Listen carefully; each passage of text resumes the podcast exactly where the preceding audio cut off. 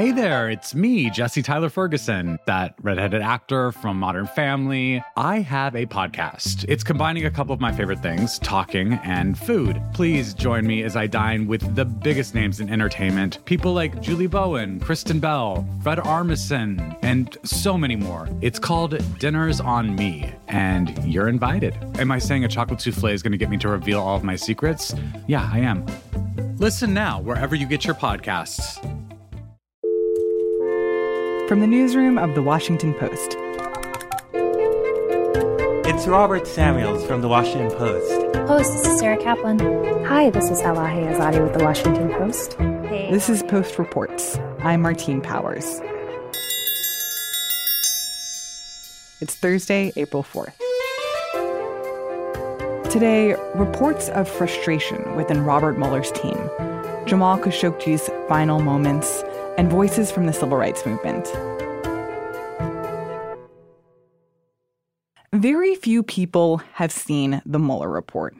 What we've seen instead is a four page letter from Attorney General William Barr about the 400 page Mueller report. He quoted the report. It's one of only a handful of words that he actually gave us directly from the Mueller team. Roz Helderman has been reporting on Barr's four page letter. And so this is what he said the report states. He wrote, quote, "The investigation did not establish that members of the Trump campaign conspired or coordinated with the Russian government in its election interference activities." So, pretty straightforward. They did not establish that they coordinated or conspired with the Russians. And Trump has taken that letter to mean no collusion, no nothing. So there's no collusion. The Attorney General now and the Deputy Attorney General ruled no obstruction. They said no obstruction. Obstruction, however, the other question he looked at, whether the President of the United States undermined this investigation in a criminal way, that seemed more complicated, and ultimately wrote, quote, while this report does not conclude that the President committed a crime, it also does not exonerate him. And it was a complete and total exoneration. But now we're hearing that some people on the Mueller team aren't happy about the way that their work is being handled. We're just now starting to get some sense of how the special counsel's team, who has really toiled in absolute silence for two years, how they feel about this. And to be clear, they're not putting out statements, they're not giving interviews, but they have told some associates, and we're starting to get some reflection of that, that they are distressed about this moment, that they have some frustration about how quickly the public perception has hardened around the conclusions of their report, given that really no one's actually read their report. And so, one thing we understand is that the report in its totality, though it does not conclude that people should be charged with additional crimes, it does contain more damaging information for the president than you would gather just from the Barr letter. And that, hmm. particularly mm. on the question of obstruction of justice, the question is in some way that we don't fully understand yet more complicated, which I think you could kind of tell because Mueller did this weird thing where he kind of did this on the one hand, on the other hand thing, where he said it, he couldn't conclude the president had committed a crime, but he also did not exonerate him. Well, there's got to be something in that report that explains why, why they, can't exonerate exactly, him. Exactly, exactly. And so, you know, so there is apparently this frustration that there's this sort of lag time. And, you know, meanwhile, the president is out there claiming total exoneration. The report itself says it didn't exonerate him, but no one exactly knows why. And the fact that we're hearing this from people who've heard it from the Mueller team in and of itself, I think, is really surprising because we haven't heard almost anything from them for the entire course of this investigation. And I think that speaks to the extent to which they're seriously concerned that the narrative has already been set. I think that's exactly right. I think it speaks to their level of distress, their level of frustration, their level of agitation, somehow a desire that you know there'd be a little bit of a of a reset of the narrative we don't live in a patient society, but a little bit of a, a, sense that people should be a bit patient so that they can actually see this report. Uh, another piece of our reporting is that you know, so Barr put out this four page summary. Though he says now that it wasn't a summary, it was just the top conclusions. Absolutely. This four page non summary summary of the conclusions. Well, our understanding is that the report itself has summaries. It has executive summaries of its different sections. And there is a sense on the part of the special counsel team, we are told, that they wrote those summaries with the intention that they could be fairly easily redacted and released quickly. Hmm. And there is, again, frustration, distress that Barr put out his summary, or what has been perceived publicly as a summary, rather than waiting a bit longer, redacting their summaries, and allowing us to read at least the summaries in the words of the special counsel team itself. Do we know why the Attorney General chose not to release those summaries from the Mueller team and instead wrote his own kind of recap of the report? Yeah, so they actually put out a statement just this morning in response to the stories from the Post and also the New York Times. And they're sort of pushing back against the idea that those summaries were so easily released. They note that every page of the confidential report is stamped with a little phrase that says that that page may contain grand jury material. Grand jury material is evidence that has been submitted in front of a criminal grand jury, and by law, it cannot be released without the approval of a judge. And so, you know, they're noting every single page is marked in that way. So, of course, you know, they, they couldn't have just released it. Now, to be clear, our reporting is not that the special counsel team believed that it should be instantly released with no redactions. It was that they wrote them in a way to make redactions easy so they could be quickly released. I mean, I think we're also going to get into a semantic debate of what is quickly. We're also told by a spokeswoman for the Attorney General that he is, in fact, working very quickly, that he continues to aim to put out a public version of the report by mid April, that he's working as quickly as he can, and that he also did not believe it was wise to release this piecemeal fashion. He wants to put out the whole thing at once. But are Democrats buying that that reasoning that, well, this is actually much more difficult to redact than than the special counsel's team is describing it? In a broad way, Democrats aren't buying this idea of redactions at all. I have said, and I'll say again, uh, no, thank you, Mr. Attorney General. We do not need your interpretation. Show us the show us the report and we can draw our own conclusions. There was yesterday a vote in the House Judiciary Committee to authorize the issuance of a subpoena for the whole report, unredacted. Now, the chairman of that committee, Congressman Nadler, has indicated that, you know, he's got the authorization to issue the subpoena. He's not going to do it instantly. He's going to see what Barr does. Are you willing to negotiate any middle ground in terms of redactions? No. Of the, you're not. No. The committee must see everything as was done in every prior instance. The committee is entitled and must see all the material and make judgments as to what can be redacted for the public release by ourselves you know, in general, the Democrats' position right now is there should be no redactions and they should also receive the underlying investigatory material that bolsters the report. You know, on the specific issue of grand jury material, which there is no dispute that it is illegal to release grand jury material publicly, uh, they say they want the attorney general to go to a judge and ask for permission. There's there's a historical precedent that is a thing that can be done, and so far the attorney general has not indicated that he has any intention to do that. Why are Democrats in Congress so hell bent on getting a copy of the full report?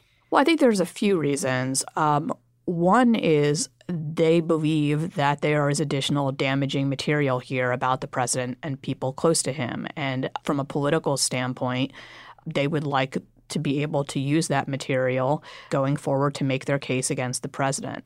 He's going to be up for reelection in two years. They, they want to know what is there. But there's also this other, maybe slightly more high minded element, which is that you know, the special counsel's team are prosecutors. They have to make the decision about whether to charge someone with a crime. But Congress has a different role in our system. They're the ones who have to decide whether the president committed this much more amorphous category of high crimes and misdemeanors that would lead to the impeachment process. And so they believe that they are entitled to see the investigation, the full investigation that was done, so that they could do a proper analysis of whether the president frankly should be impeached and removed from office as opposed to charged with a crime and thrown in jail. So there's an argument that they're not trying to undercut the Department of Justice, but that they see their role as a completely separate lane from what the Department of Justice ultimately decides. That's right, that they have a constitutionally mandated role in the system, which is different from what prosecutors do, and that they need to see all the work that was done by Mueller to see how to run their constitutional process. Has President Trump reacted at all to this news that the Mueller team is unhappy with how this has been rolled out? So, you know, it's about 11:30, so we're kind of still in morning tweeting time as of this recording. Um, I believe I saw a tweet just before I came in here responding specifically to the New York Times and saying the New York Times is fake news, that they don't have any real sources and that this, you know, this is not a, a true story. I would imagine we'll be getting more as time goes forward. And, and I think the thing really to watch is the reaction of the president and the White House to this notion that the report may contain damaging material for him. You know, the the attorney general has indicated that the White House has agreed not to review the report before it is released. There's this issue of whether some material should be redacted due to executive privilege, the president discussing things, internal deliberations with his aides. And apparently, the White House has agreed to let the Department of Justice, to let the attorney general make the decisions about what needs to be redacted for executive privilege and what does not. But, you know, they could always change their minds about that. And that is something really to watch if the president starts to get actually concerned about whether there's going to be damaging material that's going to undercut his total exoneration and, and if he potentially, you know, trusts or doesn't trust Bill Barr to be the one to redact that. I have full confidence in the Attorney General and his assessment. He's one of the most respected uh, members of the law community in the country. And uh, I think he's laid out very clearly what his assessment is, and I have full confidence in that. I feel like all of this new reporting about what the Mueller team is thinking it really goes back to this question of obstruction of justice. We're hearing that there are other things in this report that were not reflected in Barr's four page summary or conclusions. Then that question hasn't been closed yet. Well, it has been closed in this sense. The Justice Department decides who to prosecute and not and not prosecute when it comes to criminal offenses. Apparently, we know from this half line that Barr gave us, the special counsel's team did not conclude he had committed a crime. But there's this whole separate process when you're talking about a president, which is should he be held politically responsible for his actions via the process of impeachment? And I just think we cannot tell until we actually see this report what the special counsel's team's thinking was on that issue, whether they were in fact trying to lay out a case for impeachment, whether they're more nuanced and detailed than that you know, we're not used to this, but we're going to have to try to be a bit patient to actually see this report. Roz Helderman is a political investigative reporter for The Post.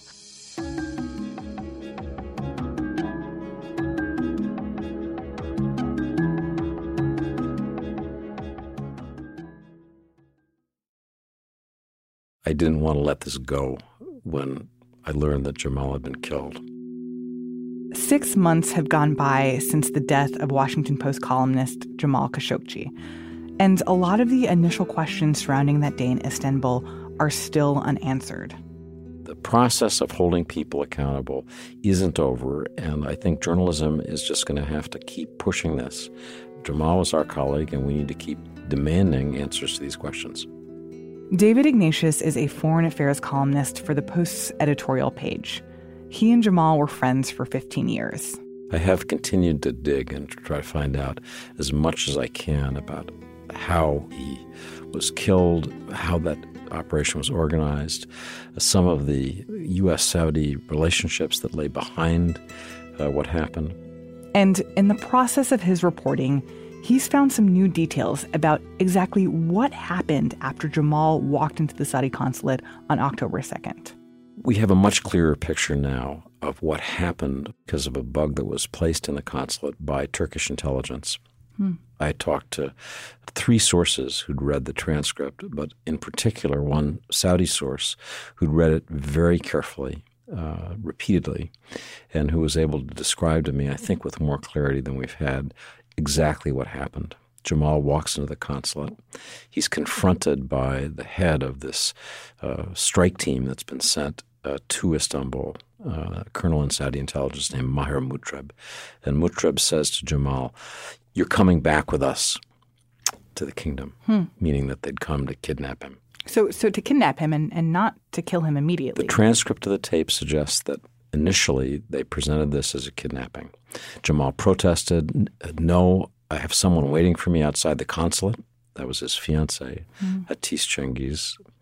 And the a scuffle ensued. Jamal was grabbed. There's screaming on the tape. Oh. And then the tape says that he was injected with something.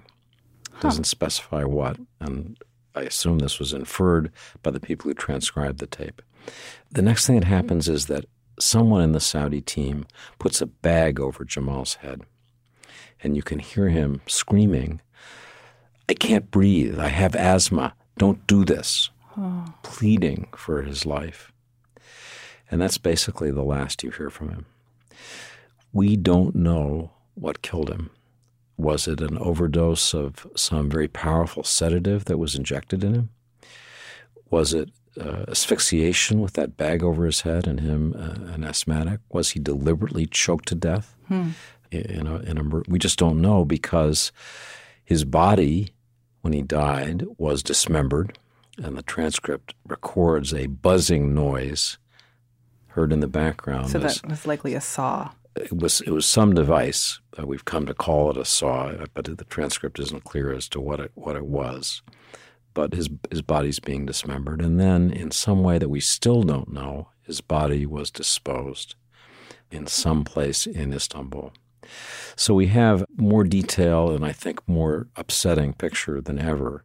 Though that also raises more questions, right? Like, could if this was initially presented as a kidnapping, at least to him, you know, was this potentially just a kidnapping gone wrong, like like an, an accident that he died, or or whether they'd changed course at some point? The honest answer is that we don't know. I'm just really trying to describe, as a reporter should, the information that I've gathered. And I think we need to know wh- what this mission was. My assumption, based on what I know, is that they came to kidnap him and bring him back to Saudi Arabia. They certainly had talked about that. We know that there had been conversations between Mohammed bin Salman, the crown prince, and his key operative, a man named Saud al Qahtani, about bringing Jamal back. So maybe it was that. But my judgment is that the team that went into the consulate, even if their purpose was kidnapping, had authority to kill him Hmm. either prior authority or they received authority. I mean, operatives don't just do this, things like this. They don't cut bodies up unless they have authority to do that. So the idea that they did this independently, I think we, it's clear that that's false. So the question is who ordered it? And you've also been reporting on that team, who who they are and where they've been trained. So there are two really important things that we learned about that team. One is that members of this team were involved in other kidnappings, detention operations, a whole dragnet of detention and interrogation that began in 2017, according to my sources. The other thing that we've uh, learned in, in this reporting is that some members of this team, probably including the leader, Maher Mutreb, the colonel in Saudi intelligence, received training along the way in their careers in the United States. Hmm. That's not to say that we trained them to do this operation or that anybody in, in the U.S. was aware that they were going to do it. But it, it does illustrate how, in our relationship with Saudi Arabia, we've given them tools, training, skills that they have, in this case, grossly misused. The fact that some members of Saudi intelligence were brought here for training, A, is that normal? And B, was that orchestrated through the U.S. government? So the countries that we have intelligence relationships with, and Saudi Arabia is a significant intelligence partner in the, in the, in the Middle East. Yes, the answer is we, we do train them, work with them, try to build up their intelligence services. One of the things that I reported last Friday was that there was a major contract that had been developed uh, with the help of some senior uh, former CIA officials, including uh, Michael Morrell, who was former acting director, uh, run by a, a, company called Culpeper National Security Solutions, which is owned by another company called DynCorp, which is owned by yet another company called Cerberus Capital Management. But that training program was an attempt to basically modernize Saudi intelligence, give it better discipline, a better organization, better mm-hmm. analysis, better collection of information, things that I think uh, the Saudis need. Uh, and, and, that in the long run would be good for the U.S. to have a stronger partner.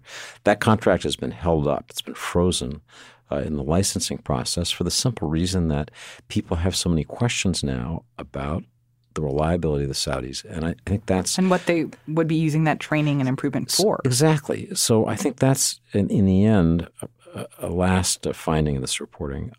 Saudi Arabia has a real problem.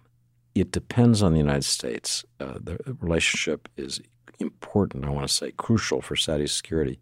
But it's unsustainable right now because there are so many questions about what the Saudis did with Jamal Khashoggi, about what they're doing in Yemen, about other uh, human rights issues like the imprisonment of these women activists. And until the Saudis find a way to speak to those criticisms, I think uh, many of these relationships are going to be frozen uh, which is going to uh, prevent the modernization of the Saudi intelligence service, which is unfortunate. They, they, they need modernization, but they're not going to get it from the U.S. until they make a clearer accounting. You say that the U.S. Saudi relationship has really cooled in the aftermath of Jamal Khashoggi's killing, but at the same time, there's been a lot of criticism that we actually haven't done enough to show Saudi Arabia that the U.S. means business, right? That sanctions could have been more significant, that in many ways our economic and military relationship carries on. So, has that much really changed? Has, has, has changes have been been limited. Saudi Arabia faces a real terrorism problem. You don't want to abandon the Saudis; that could lead to chaos. What I think is is most important is that President Trump who speaks as the leader of our country, be more clear in demanding accountability for the death of a journalist who was living in the United States and was working for an American newspaper who was killed overseas. President Trump has said about Mohammed bin Salman, the Saudi crown prince, well, maybe did it, maybe didn't. He acts as if this isn't really his problem. It is his problem. He's the president of the United States. And I think what's going to force Trump to take clearer action is Congress. There is broad bipartisan feeling that the Saudi uh, American relationship has to be based on more transparency, that there has to be a better accounting, starting with Jamal's death. David Ignatius is a foreign affairs columnist and associate editor for the Post's editorial page.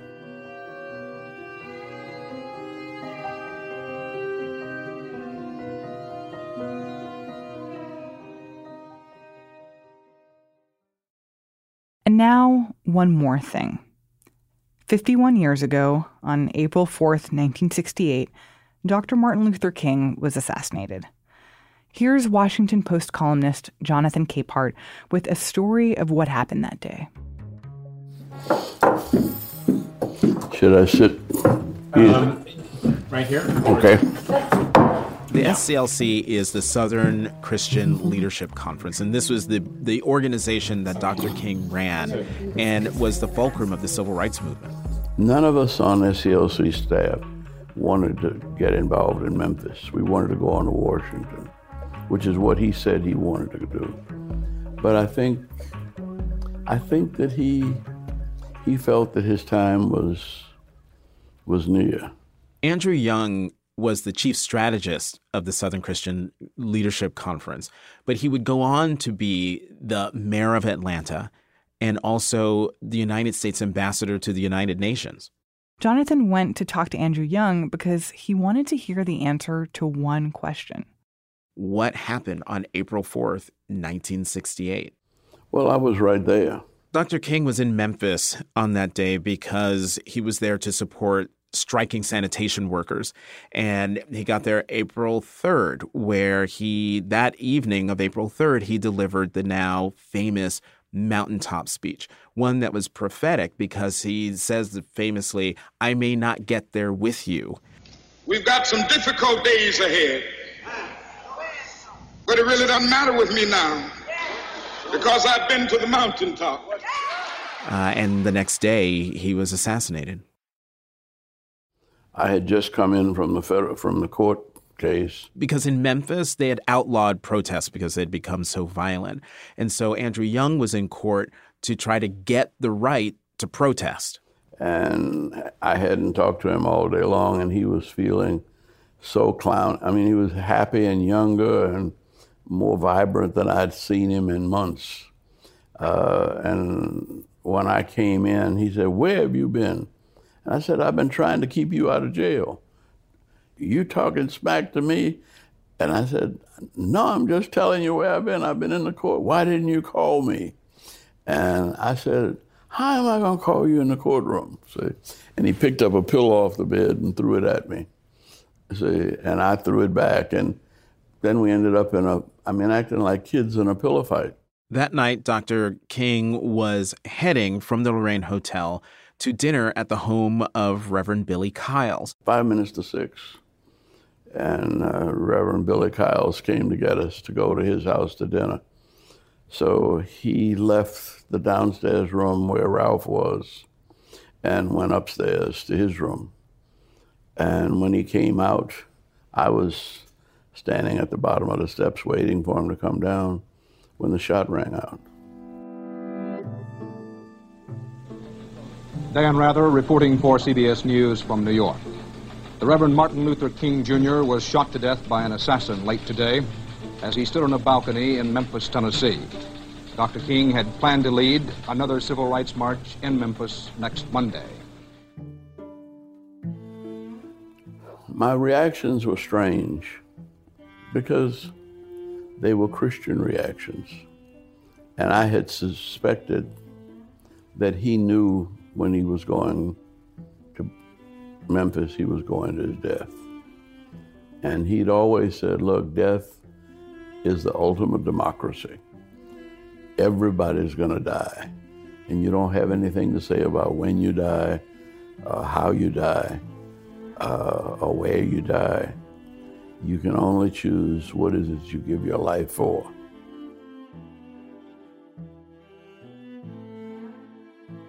Andrew Young is one of many civil rights activists who worked with Dr. King. Over the next eight weeks, you can hear stories from some of those men and women on Jonathan Capehart's new podcast series, Voices of the Movement. Find a link to the series at postreports.com.